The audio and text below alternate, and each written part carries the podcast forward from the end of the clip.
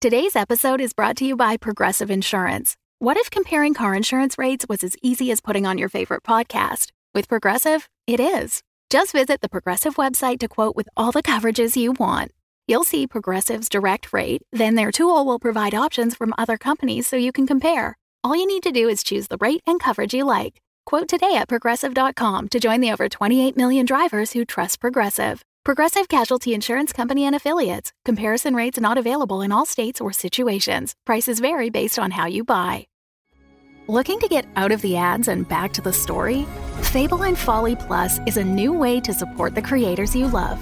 The podcast you're listening to right now and more than 60 others can be heard ad-free for as little as $4 a month by visiting fableandfolly.com slash plus.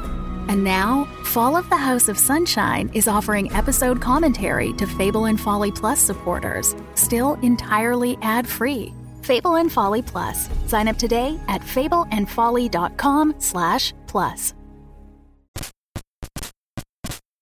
Stories. We all have them. Some are six lane highways, some are tiny dirt roads.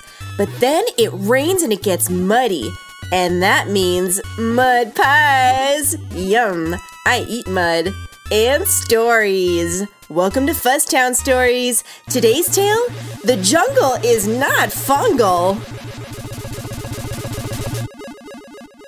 It was hot. The yarny rays of the sun beat down on the once wooden colonial houses of Paramaribo. All the wood had turned to fuzz, but it kept its color, and it peeled like how paint peeled, only it was strips of lint. Puppetdom was weird, but that didn't bother me. I was here working for the Empire. I was a Yarn Division agent, thread class. I'm not bragging, but yeah, it's impressive. I'd come to Suriname on the northern coast of South America because there was talk of corruption. The colonial governor of Suriname, Bongle Bingle, was into some strange stuff, at least according to the rumors. Strange stuff was fine as long as it didn't interfere with the edicts of Emperor Fuzzo. But this place reeked of interference, and also falafel because they had invented this new falafel scented deodorant because people missed the smell of fried chickpeas. Not me, I was more a Baba Ganoush kind of guy, but that don't matter now. Anyway, I'd been around this soft and furry globe plenty and seen some things that turn your yarn white, but nothing prepared me for Suriname. I walked along the banks of the Suriname River and stopped at a cafe. Since the fuzz don't eat cafes now, or just places where you could rest and look at interesting bits of string, the waiter brought me a menu and told me they had a nice corrugated yarn I might like to dangle. I said I was looking for something a little more chunky. He nodded. He suggested I get the special. Our googly eyes locked and I tried to get a read on the green cactus shaped puppet. His head bobbed slightly and it jangled a bit. His smile was hiding something, but I wasn't just sure yet what it was. If I was gonna seek what he was hiding, if you catch my meaning. In the end, he brought me a small slip of fuzz paper. On it was written one word Yoden Savannah. And all I thought was, what the felt is Yoden Savannah? Suriname was a Dutch colony once. Suriname, back in the pre-fuzz times. And this Suriname was an important foothold in the New World. Eventually, the Dutch, in some war with the British, traded New York to keep Suriname.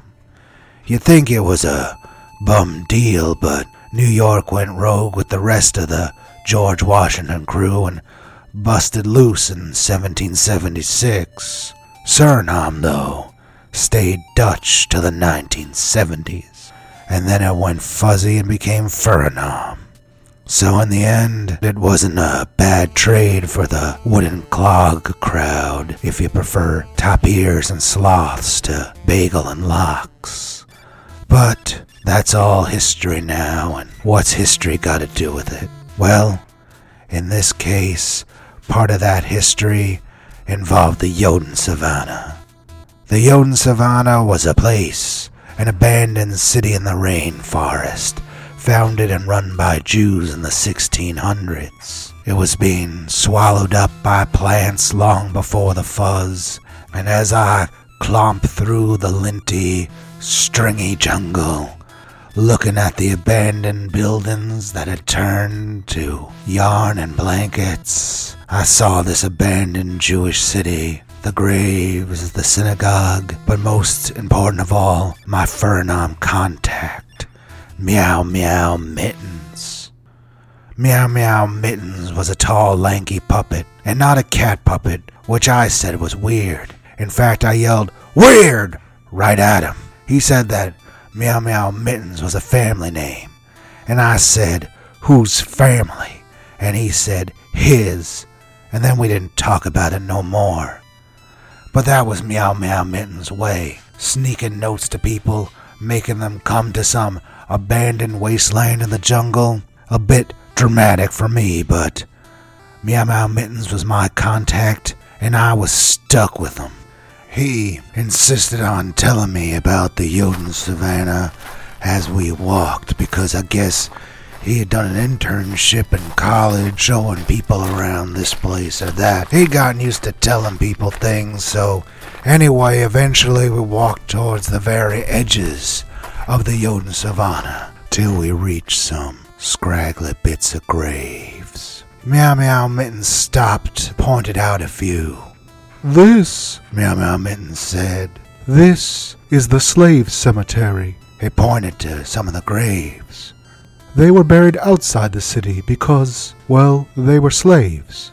Yeah, slavery sucks, I said, 'cause it did. He walked between the grave markers that were once wood but now were a stiff brown felt.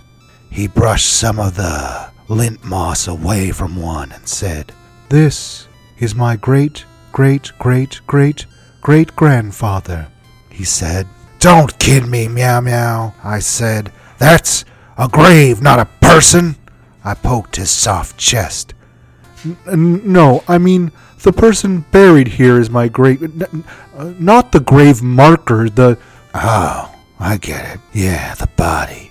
Right. Sorry for your loss. Well, I never met him, but. Were you too close? He said again that he never met him. His own great great great grandfather? His story was so full of holes, his name should have been Swiss Cheese Mittens, not Meow Meow Mittens. But I guess Swiss Cheese wasn't a family name, and it wasn't his name. So he wasn't named Swiss Cheese Mittens. He was named Meow Meow Mittens. I didn't like him. I didn't like his stories. I didn't even like the grave he picked out for his great great great great great grandfather. But he was my only hope to solving this crime case involving Bongle Bingle, the corrupt governor of Furanam, which I'd barely even gotten to because of this whole rigmarole with the note and coming to this. Finally, I turned to Meow Meow and I said, You better tell me what's going on, or I'm gonna yarn my way out of here and leave you pressed and folded like a fresh blanket. And I don't mean Blanket Johnson, the famous fuzzball player.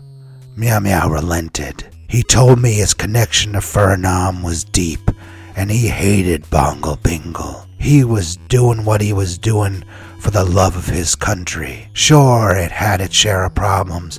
What former colony didn't? But what Bongle Bingle did crossed a line. A thick, red line of crime.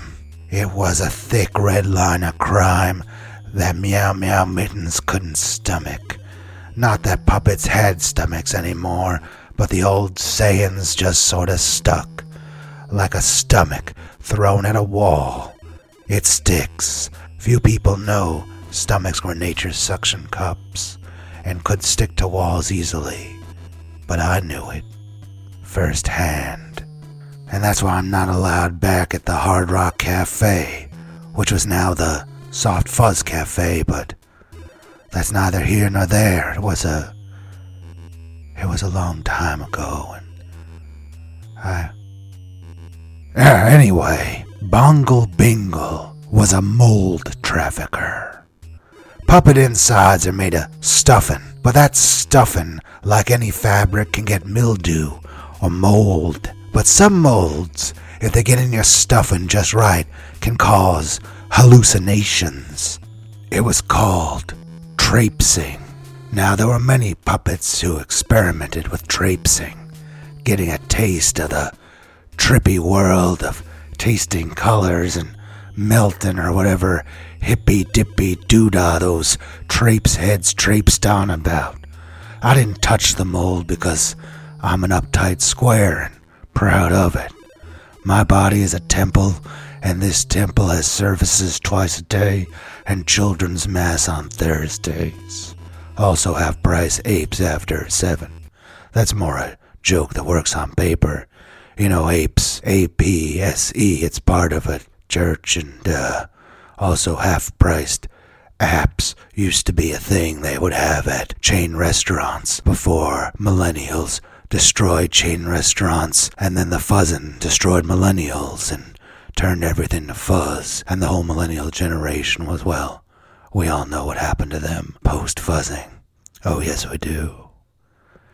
Anyway, my hilarious wordplay wouldn't help me bring down Bongle Bingle unless I quickly checked the local paper, the Suriname Fuzzy Saver, and it so happened that the wordplay finals were taking place that weekend in Frederiksdorp, a little town just north of Paramaribo. Bongle Bingle is gonna crown the winner personally. The wordplay games were a series of athletic and literary events. There was the Punisher, where you ran 40 miles while yelling out puns based on random words held up by judges every quarter mile. If your pun was deemed, quote, super lame, unquote, you had to start over. Then there was the tennis doubles entendre, the slam bang, and the lexicon death match. My personal game, though, was the portmanteau, where you had to carry two different words on your back and then run to a center circle and smash the two words together to make a new word. It combined both physical strength with solid phonics. I entered the competition, but I, uh, underestimated my fellow competitors. Apparently, they took portmanteauing very seriously in Suriname. And while I did my best to combine merchant and polish, apparently portent wasn't good enough. And even if I had made it to that winner's circle, which I would have if there wasn't inherent bias in the judging, which there definitely was, what would I do? Just turn to Bongle Bingle and shout, Bongle Bingle is a mold dealer? But then I realized I could just shout that from anywhere. So I did. From the crowd, I shouted, Bongle Bingle is a mold dealer. And then I was arrested. Fernam jails are surprisingly nice. I was given three pillows and a cellmate who was made out of three pillows named Burgers.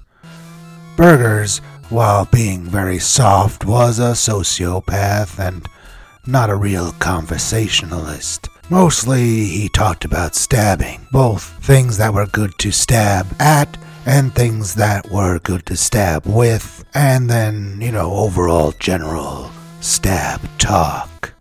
We talked stabbing until I was summoned to the governmental palace. It was there I was brought face to fuzzy face with Bongle Bingle. He told me that he was resigning the governorship in disgrace. Apparently, while I was busy with the wordplay games, Meow Meow Mittens had opened his own investigation and found evidence of mold dealings and forced Bongle Bingle to resign with some incriminating photos that he took of him. But Bongle Bingle would live out his days as most former governmental criminals did in a nice mansion in Furberg. Furberg was full of former corrupt officials. Sure, you could put them in jail, but they're rich. You don't put rich people in jail. Why would you do that? In jail, you pay to house, feed, and execute people. Rich people can pay to execute themselves. It's the poor that need the government assistance to help with their executions. So off to exile Bongle Bingle went. Meow Meow Mittens then became the new governor, and I asked him for some money to thank me for all my help, and he told me I was no help and I didn't do or deserve anything. I then said, Poor Chant. He said he didn't know what that meant, and I told him to port man shove it. Then I was forcibly escorted to the airport and sent back on the first plane to Fuzzopolis. When I returned to Yarn Division, I was given a promotion because they said having me in the field was, quote, a disgrace. I'll show you I can do damage anywhere, I said. But they weren't listening, which was fine with me. Listening, after all, was the bailiwick of chumps and chumpettes, and all manner of chumpites in between. Chump, that's a weird word. I wonder where it came from. Hold on, let me look it up. Chump, chump, chump. Ah, here it is. To munch or chew vigorously and noisily. Wait, that's chomp. I was. Uh, well, hold on. Trying to, to. Ah, here it is. Chump. It comes from an early 18th century word meaning a thick lump of wood. Probably a combination of chunk and lump. Huh. So chump is a portmanteau. How about that? I guess I'm not the worst agent Yarn Division has ever seen after all. Huh, mid-year evaluation report? Take that. Anyway, that about does it for me. But I do hear there's some hippies on a mountain praying to some things in the sky. I might head over there 'cause I love beating up on hippies. So, until next time, stay out of trouble or stay out of my way. 'Cause my name is Wobble Wibbles, Agent of Fuzz.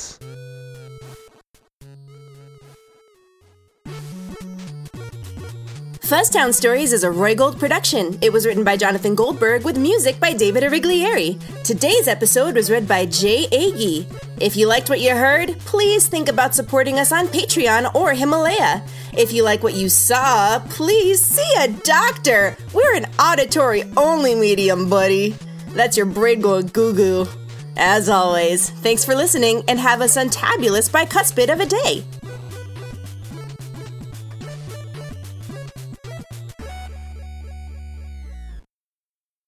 Can't get enough for the House of Sunshine? Then join me, Numola historian Lyman Keys in the Himalaya Plus section, where you'll get commentaries, special exclusive episodes where I answer your questions about Numola and beyond, as well as a community to chat with fellow Sunshine fans. Join Himalaya Plus and speak with the creators about the show and get exclusive updates and access. I'll see you in Himalaya Plus. Lyman Keys. Lyman at you in Himalaya Plus. The Fable and Folly Network, where fiction producers flourish.